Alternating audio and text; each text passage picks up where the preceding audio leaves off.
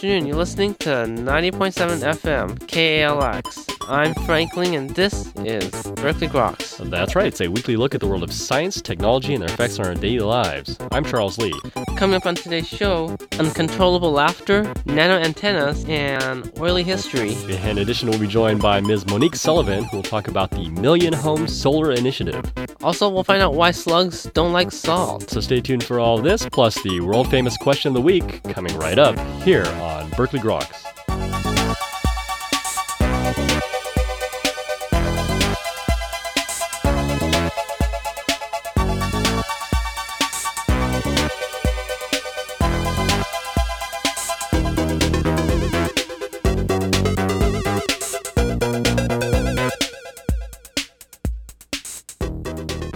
Welcome back to Berkeley Groks. I'm Frank Ling. And I guess that makes me Charles Lee. How you doing, Frank? Pretty good. It's always fun to be back on the show. I look forward to this all week, every week. You know, my life basically revolves around Wednesday. And some beer. For me, uh, I've moved up to the hard stuff. Ah. It's now sake. It's the only thing that doesn't get me drunk for some reason. So, like, a roast beef will get you drunk, No, it just gets me wild. Usually when it's undercooked. so, uh, Charles, do you suffer from EI? It's uh, emotional incontinence, also known as the pseudobulbar affect or pathological laughter. and it happens in people who suffer from diseases like amyotrophic lateral sclerosis or Parkinson's. Okay, so they're just not able to control their emotional uh, state. So actually, they have these uncontrollable bouts of laughter, are unrelated to any joyful emotion, and it's just a neurological spasm. So, an autonomic response, yeah. Yeah. Huh. Unfortunate because these people may have been the ones who burst out in laughter at times like business meetings Hmm. or, uh, say, a funeral. Or like now. Yeah. I laugh when I hear about science. Is it related actually to uh, Tourette syndrome at all? Because I, I would imagine the neurological phenomena that takes place, it probably degrades the same circuits that are involved in the checking process that goes on in Tourette's. Possibly, these people also suffer from uh, fits of uncontrollable crying and, you know, have outbursts of anger and rage. So basically, it's having these physical reactions to emotions which are uncontrollable. Kind of like the beast that realms within the Hulk. Release your anger. Yes. Some people are now working on a drug that could tame this beast. Don't make them angry. you wouldn't like them when they're angry. Anyway, so this is a real disorder and this hope for cure. And if anyone wants to know more, it's a very nice article in New Scientist, June 11th edition.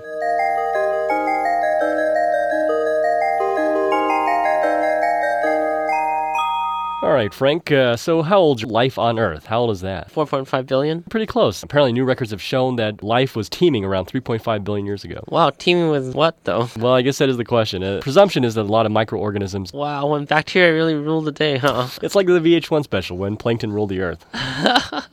group of geologists led by Birger Rasmussen of the University of Western Australia analyzing oil drops in very old rocks. And the question was, how are these oil drops generated? Was it generated by the decay of organic matter or through some other process, non-organic? And they did a number of interesting analyses based figuring what it was. And it found out that, in fact, this oil that was in these old rocks actually came from organic matter. Wow, so does this give us a, a better indication of what life was like back then? It certainly gives us a better indication of how promiscuous life was at that point in time. Promiscuous. Yeah. It's like a disease uh, then. Well, huh? you know, it, it was the fun-loving 3.5 billion years ago, man. That was party central.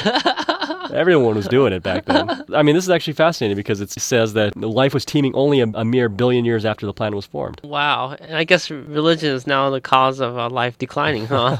But anyway, so this is very fascinating work, and it was published in the recent edition of Geology.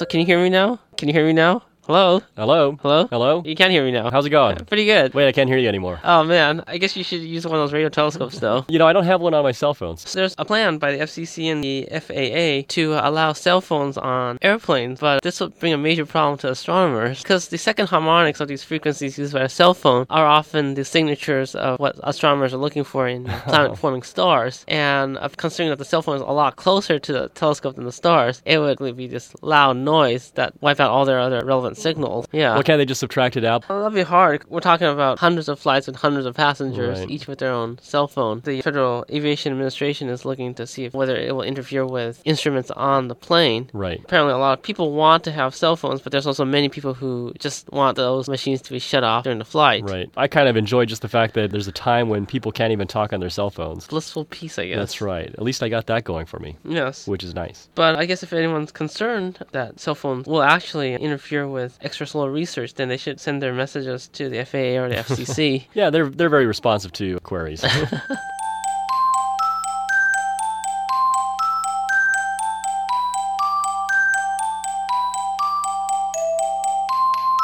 All right, well, moving from massive radio antennas to nano antennas. I got one of them in my ear. I can hear everything. Oh, wow. And what are you hearing? Mostly garbage. Jerry Springer. He's on my wavelength for some reason. It's just the BBC controlling you from London, my friend.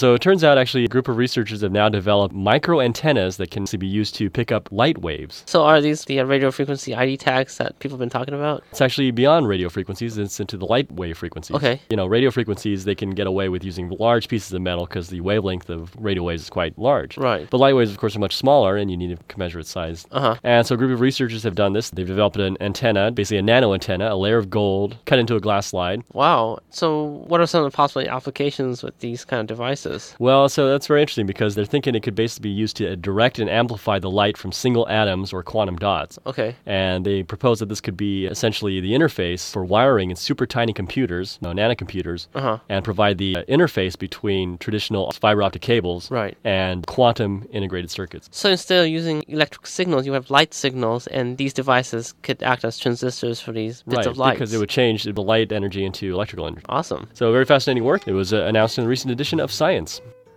And that's all for a look at recent developments in the world of science and technology. You're listening to Berkeley Groks here on 90.7 FM KALX. Well, coming up next, Ms. Monique Sullivan will join us to discuss the Million Home Solar Initiative. So stay tuned. Perdido de amor, perdido estou por você. Amar seu olhar, seus lábios beijar é viver. À luz do luar, eu fico a pensar em você.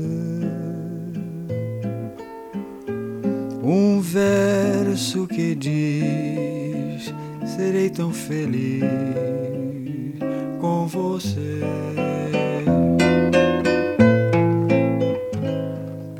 De amor, perdido estou por você. Seu beijo sensual, carícia ideal, não posso esquecer. E vivo a sonhar, seu nome a chamar, só penso em você. Perdido de amor, perdido estou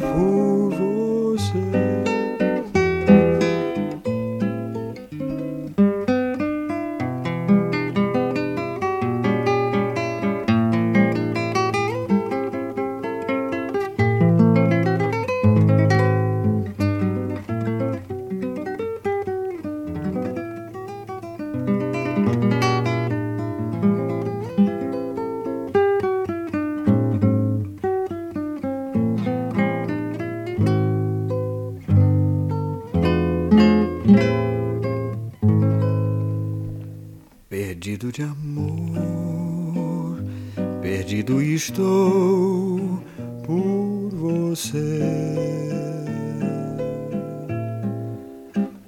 Seu beijo sensual, carícia ideal, não posso esquecer.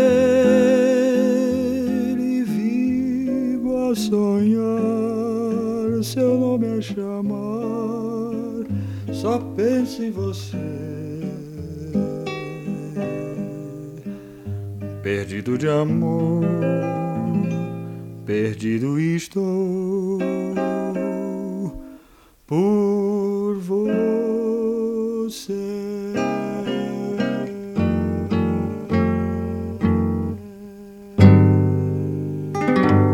Welcome back to Berkeley Groks. We are entering a period of energy crisis. After consumers spent the last century with a heavy dependence on fossil fuels, some groups project oil and gas production will irreversibly decline within the next 10 years, if not sooner. Yet, despite these projections, the federal government expects non renewable resources to increasingly provide most of the nation's electricity throughout the foreseeable future. But not in California. In what's been called the most ambitious solar initiative ever proposed in the U.S., the state has launched a plan to power a million homes through solar power. And leading the campaign for this initiative is Environment California. And joining us today is Monique Sullivan, campaign director here in San Francisco. Uh, Ms. Sullivan, thanks for joining us today on Berkeley Groks. No problem. Thanks for having me on. So, first of all, could you tell us a little bit about your organization, uh, Environment California? Uh, sure, I'd be happy to. Environment California is a statewide citizen based advocacy group.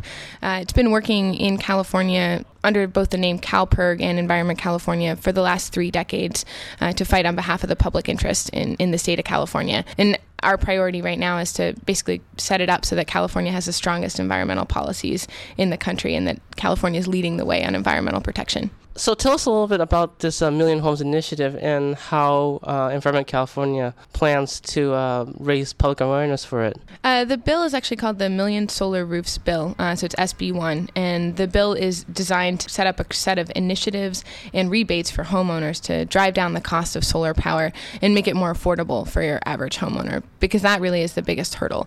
Uh, your average homeowner cannot afford to pay anywhere from twelve to twenty thousand dollars to install solar paneling on their homes. This will drive down down that cost, make it more affordable, and really just kickstart the solar industry in California, which is what we need.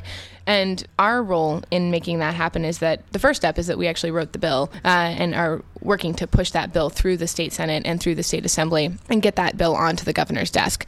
At the grassroots level, my office and eight other offices across the state are in charge of building the necessary public support to make sure that our decision makers do the right thing when the bill comes before them.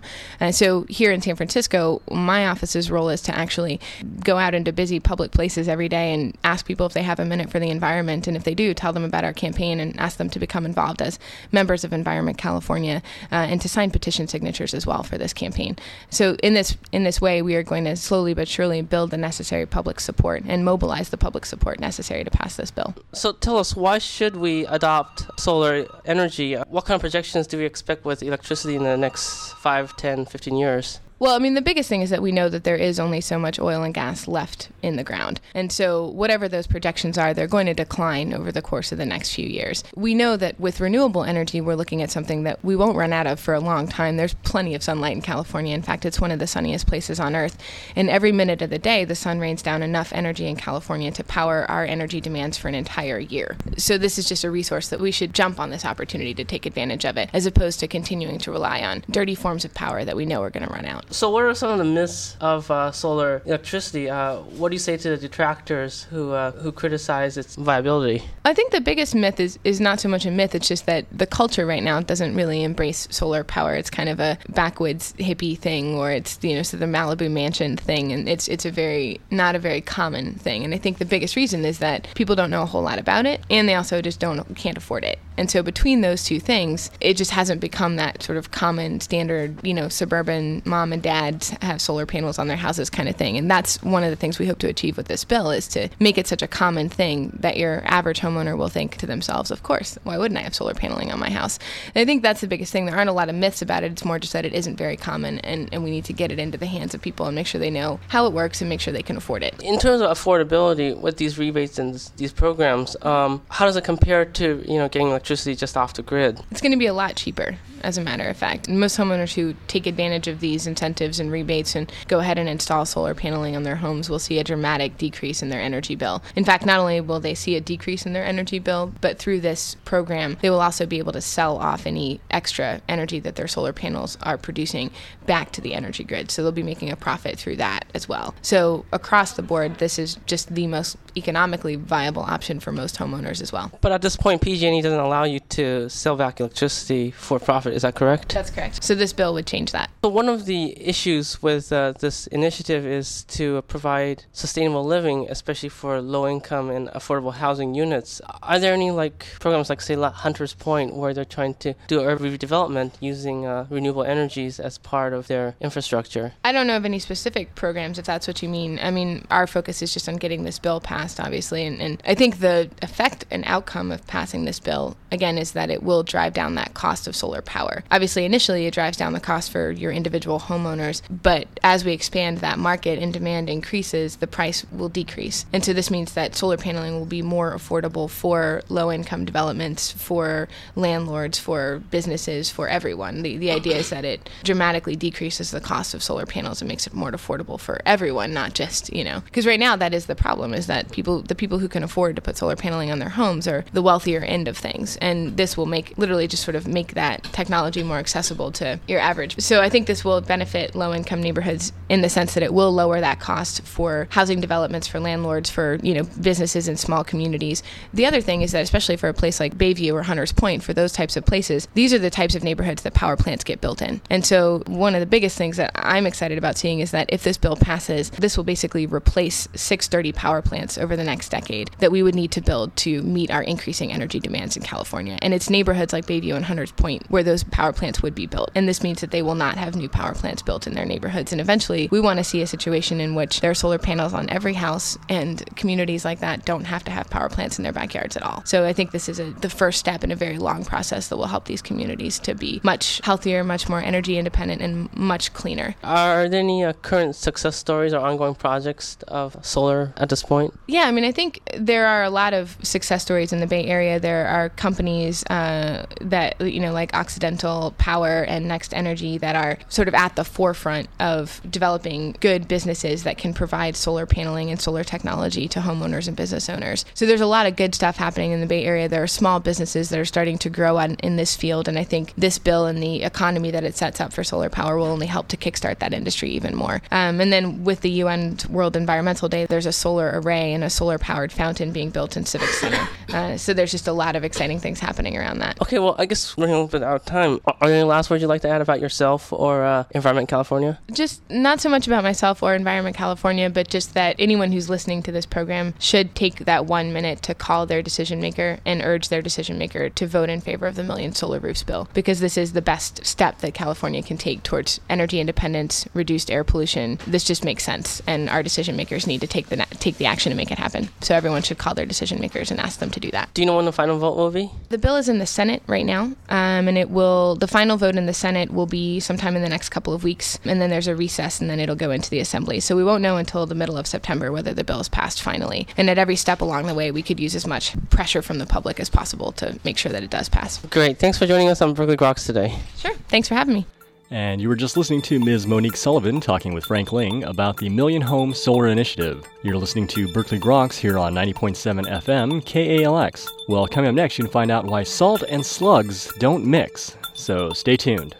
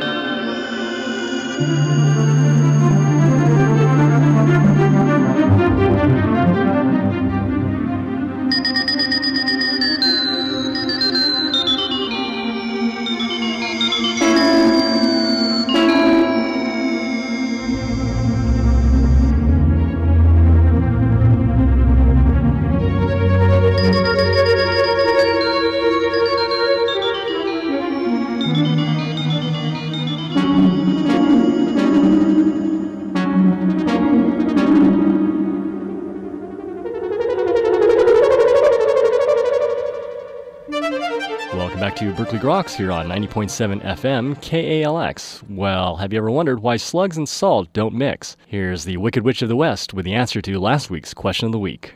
No, my pretties, it is the Wicked Witch of the West. Want to play ball with some salt? Well, not if you're a slug. Why does it melt so? Well, it's due to osmotic pressure, with little tiny drops of water slowly, slowly melting them away. Poor, poor slug.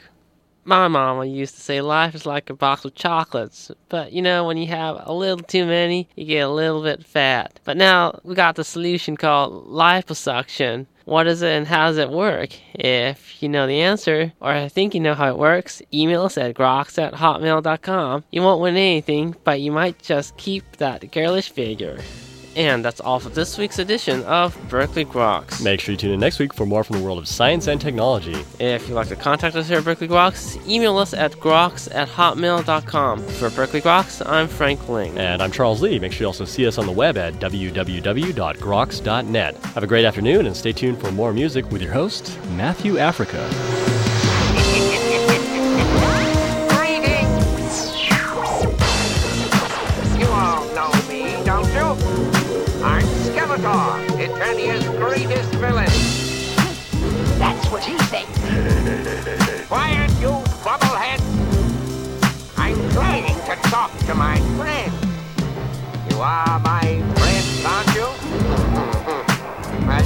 You or I might have to do something unpleasant.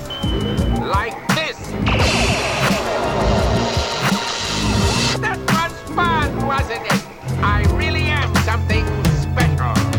I'm Skeletor, Eternia's greatest villain. The greatest, greater than the greatest. No one could be more great. That's what we all think. I'm Skeletor, Eternia's greatest villain. He's stronger than you. He's smarter than you. I really am something special.